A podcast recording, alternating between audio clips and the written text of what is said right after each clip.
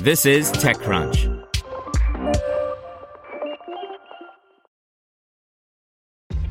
This episode is brought to you by ShipStation. You know, some things take a lot of work, like sending little robots to far off distant planets. And just as that's challenging, so too is running a successful e commerce business, especially when there's so much to do. So I want to introduce you all to ShipStation.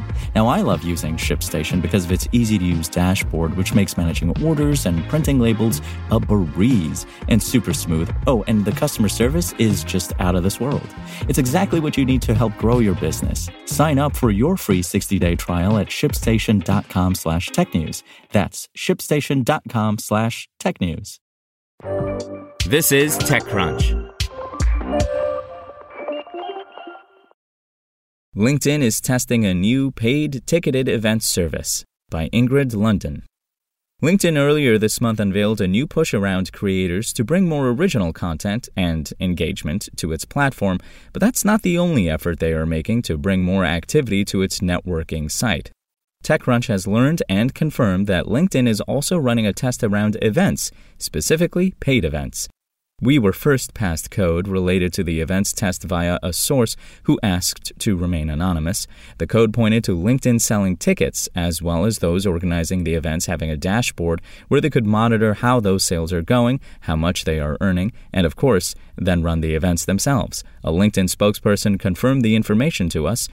Amid the changing world of work and transition to a nearly all remote workforce, LinkedIn Events has seen a surge in growth, with 21 million people attending an event on LinkedIn in 2020, said Nicole Leverich, LinkedIn spokesperson. We continue to learn from member and customer feedback and test new ways to improve the experience. As part of this, we are exploring options for payment in the event's product based on feedback from event organizers. From what we understand, this is part of a bigger overhaul the company is looking to make around video and audio services. So these are likely going to anchor the event service, which will all be rolled out in the coming weeks and months. LinkedIn was announced in June of this year as an investor in Hopin, but it's not clear if Hopin, which was last valued at $7.75 billion in its most recent August funding round, will be involved in this. LinkedIn has been working in and around events for years, starting with its Events Hub that it first debuted in 2019 before the days of the pandemic and with a focus on in person get togethers. Some months into the COVID 19 pandemic, it formalized some of the ways that it was being used in more virtual events scenarios with the launch of online polls and video events aimed at virtual engagement.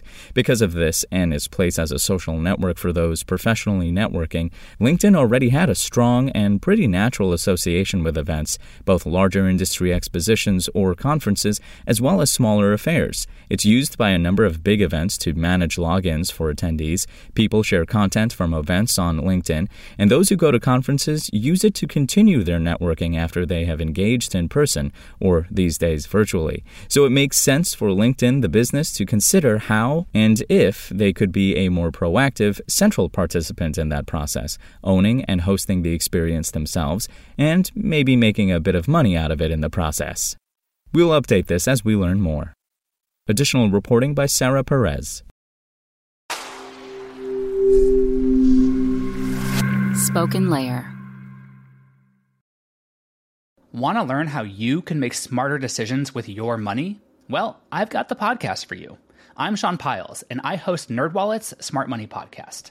Our show features our team of nerds, personal finance experts in credit cards, banking, investing, and more. And they'll help you make the most of your money while cutting through the clutter and misinformation in today's world of personal finance. You'll get clarity on strategies to help you build your wealth, invest wisely, shop for financial products, and plan for major life events. Listen to NerdWallet's Smart Money Podcast wherever you get your podcasts.